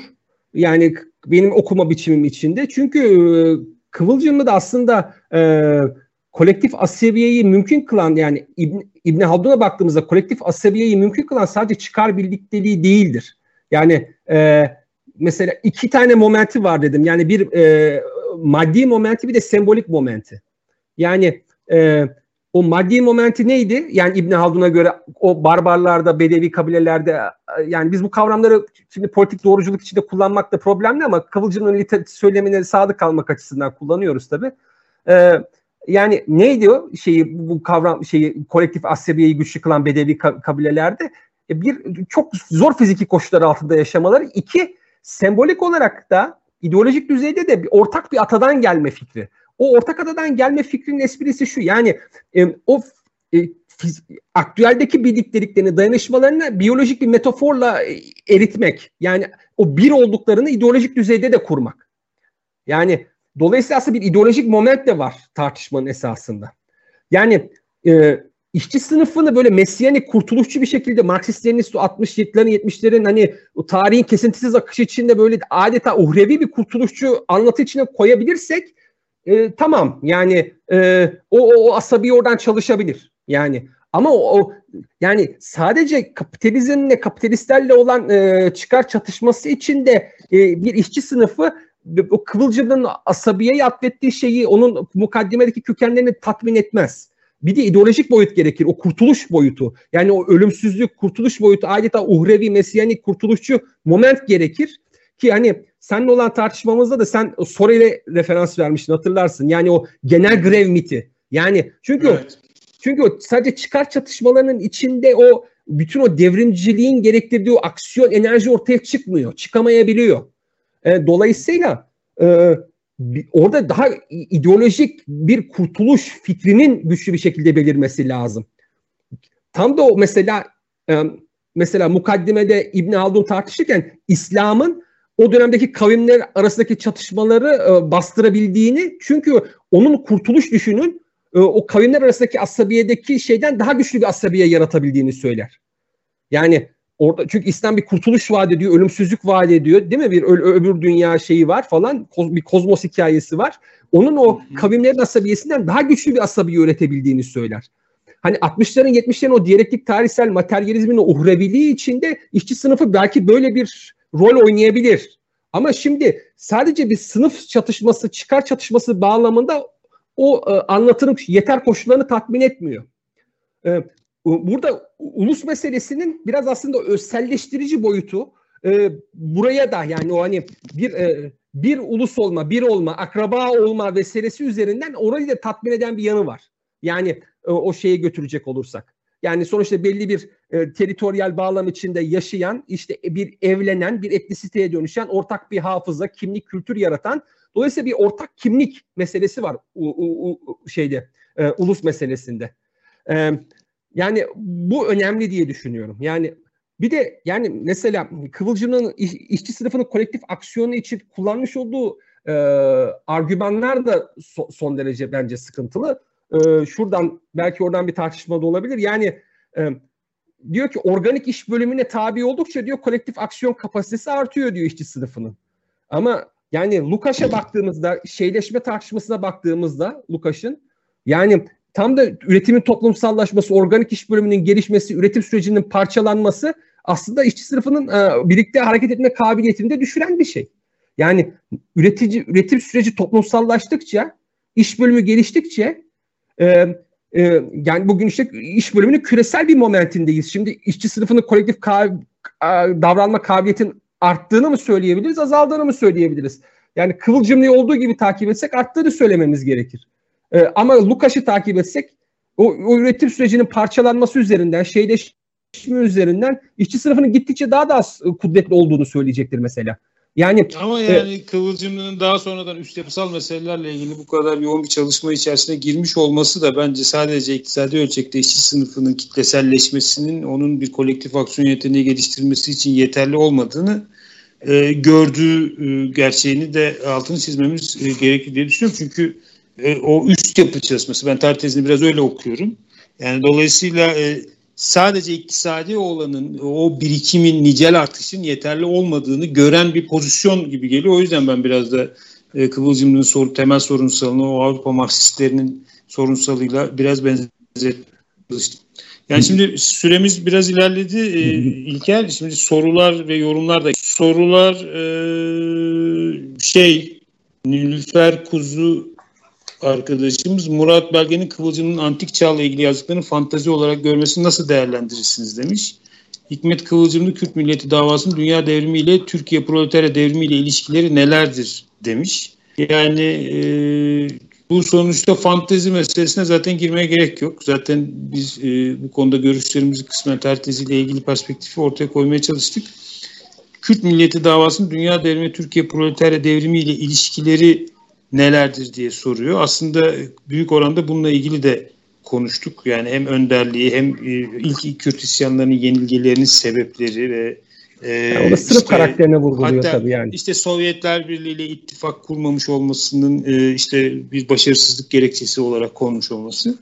Ama bir de böyle eleştiriler göndermiş arkadaşlar. Yani işte e, senin değerlendirmelerin bir kısmının fazla özgün olduğunu düşünen arkadaşlar olmuş. Ee, ama yani şey e, mesela Kürt meselesinde tarih tezine oldukça uzak falan denmiş. Yani bence e, biraz erkenden yapılmış hızlı eleştiriler e, gözlemledim. Arkadaşlar da bana bunları yönlendirdikleri için kısmen paylaşmak istedim ama e, karma karışık bir sunum oldu diye bir yorum gelmiş falan. Yani şimdi bizim işte dediğim gibi e, bazı durumlarda da e, çok standart anlatılara arkadaşlarımızın e, şeyi var, e, ihtiyacı var. Biz bu programı böyle kurgulamadık. Yani maalesef e, izleyicilerimiz böylesi değişik kıvılcımlı okumalarını burada görecekler. Yani buradaki amacımız Kıvılcımlı'nın kitaplarını tek tek herkese kelime kelime anlatmak değil. O zaten bol miktarda. Biz Kıvılcımlı'yı okuyan insanların geliştirdikleri düşünceleri burada tartışmak istiyoruz. Kıvılcımlı'yı e, şu andaki güncel politik meseleler üzerinden e, kendi analizlerinin bir parçası haline getirerek oradan bir fikir üretmiş insanları burada konuk edip onlarla tartışmak istiyoruz. Ama onun dışında yani işte şu kitabında şunu dedi, bu kitabında bunu dedi, altını bunu çizdik. Yani buradaki arkadaşlar olarak hani Kıvılcımlı'nın e, fikirlerine, düşüncelerine, yazdıklarına, çizdiklerine uzaklıktan değil, aslında bunların tekrarından ziyade buradan güncel e, sonuçlar ortaya çıkartma ile ilgili tartışmaları daha fazla önemsediğimiz için böylesi bir çalışma yapıyoruz. E, tabii yani belki bütün bu anlat şeylerin sonrasında e, çalışmaların sonrasında e, bütün bu şey üzerine de çalışmalar üzerine de kapsamlı bir e, tartışma yapabiliriz. Bazı Mert, konuları karma, karmaşık tartışacağız. Yani bunu ben arkadaşlarımızı hazırlıklı olmalarını e, davetini yapayım. Buyur. Mert, kere, evet. Ben son yani eğer e, şey birkaç şey söylemek istiyorum. Ee, yani ben özel olarak hani Kürt meselesinde yani bir kıvılcım uzmanı değilim. Ee, ben daha ziyade ulus meselesi konusundaki tarih tezinin potansiyelleriyle ilgili bir bir şeyler aslında çok söylemek e, istedim. Ama şunu özellikle altını çizeyim. Yani bu ulus meselesi konusunda, ulusun e, devrimci potansiyelleri konusunda gerçek bir kavramsallaştırma olmayınca e, o ne diyor doktor? yani hakikat diyor teoride yerini alır diyor. Yani hakikat diyor e, siz ona körsünüz diye şey yapmaz. Yani teoride er geç diyor yerini alır diyor. Yani e, biz diyor her zaman Türkiye'de kritik momentler geldiğinde bu ulus meselesi konusunda e, doktorcuların bir kesimi de dahil olmak üzere her zaman Kemalist ulus konumlarına neden geriliyoruz? Çünkü aslında biraz burada doktorun da günahı var diye düşünüyorum. Ben bütün soruşum da bununla alakalıydı. Yani ulus konusunda eğer e, kendi tarih tezinin içinden ona yakışır o potansiyelleri realize eden bir şeye içine girmiş olsaydı ulus meselesi her gündeme geldiğinde Kemalistler ya ulusu tümden gözlerini kapatan yani doktorcular ya ulusa gözlerini tümden kapatan ya da Kemalist bir pozisyona gerileyen bir hatta gelmezlerdi benim kanaatim. Yani bugün benim görebildiğim yani eleş, yapı, böyle bir eleştiri yapılabilir. Ya ulus meselesinde doktorcu eğilimlere baktığımda ya Kemalist bir pozisyonu hızlıca gerileyen, milliyetçi bir yere gerileyen bir şeyi görüyoruz. Ee, ya da hızlı hızlı biçimde onu ihmal eden, ihmal ediveren bir e, kolaycılığa, onu bir burjuvaziye atfeden, kapitalizm atfeden bir şey görüyoruz. Ve bu, bu, bu, bu, bu hayatı tatmin etmiyor.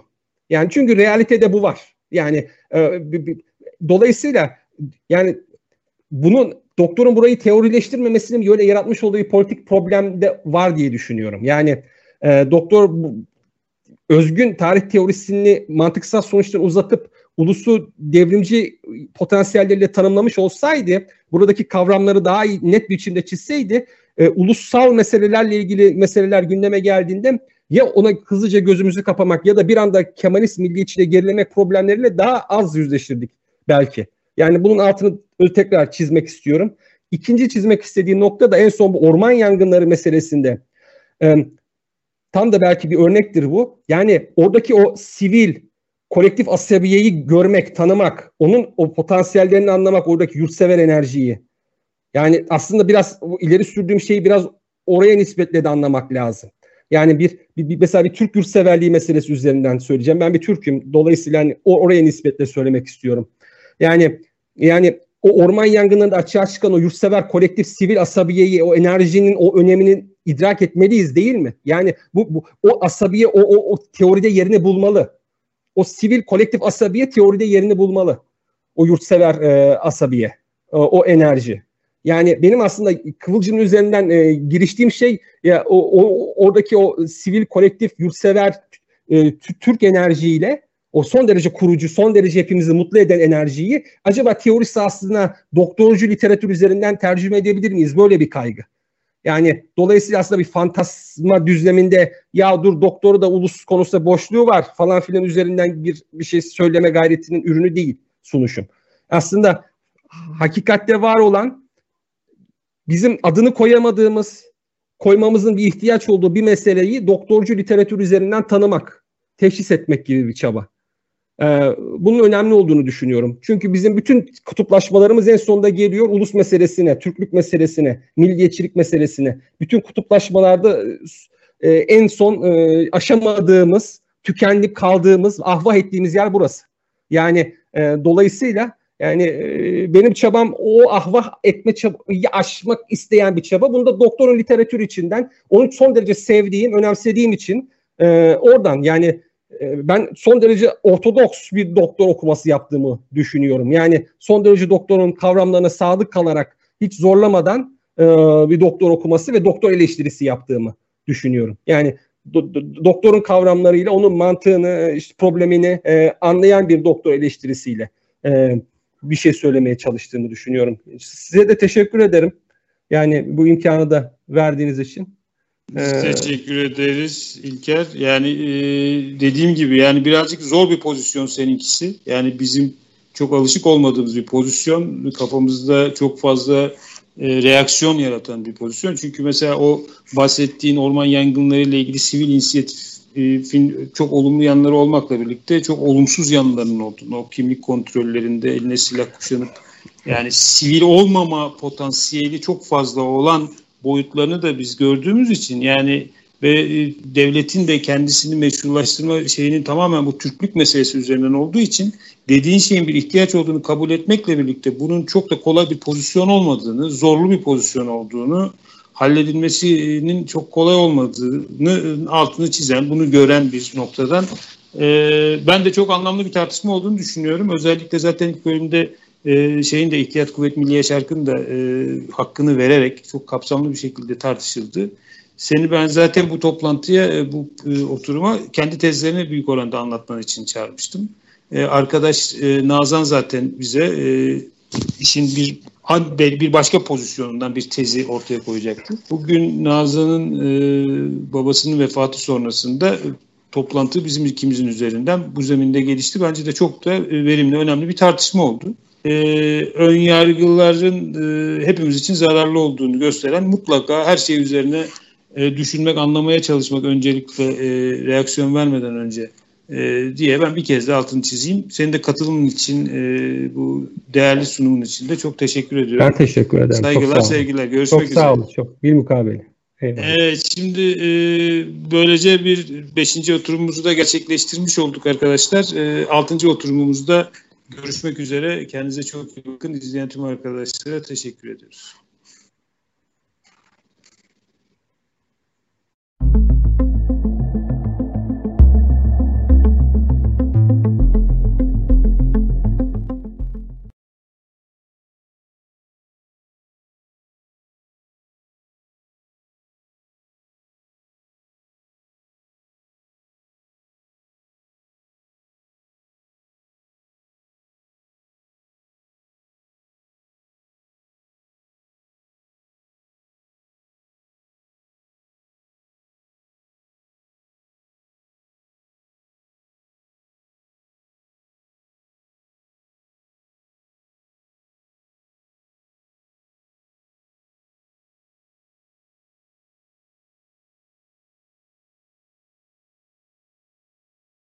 Kadar karışık olan biri ancak Marx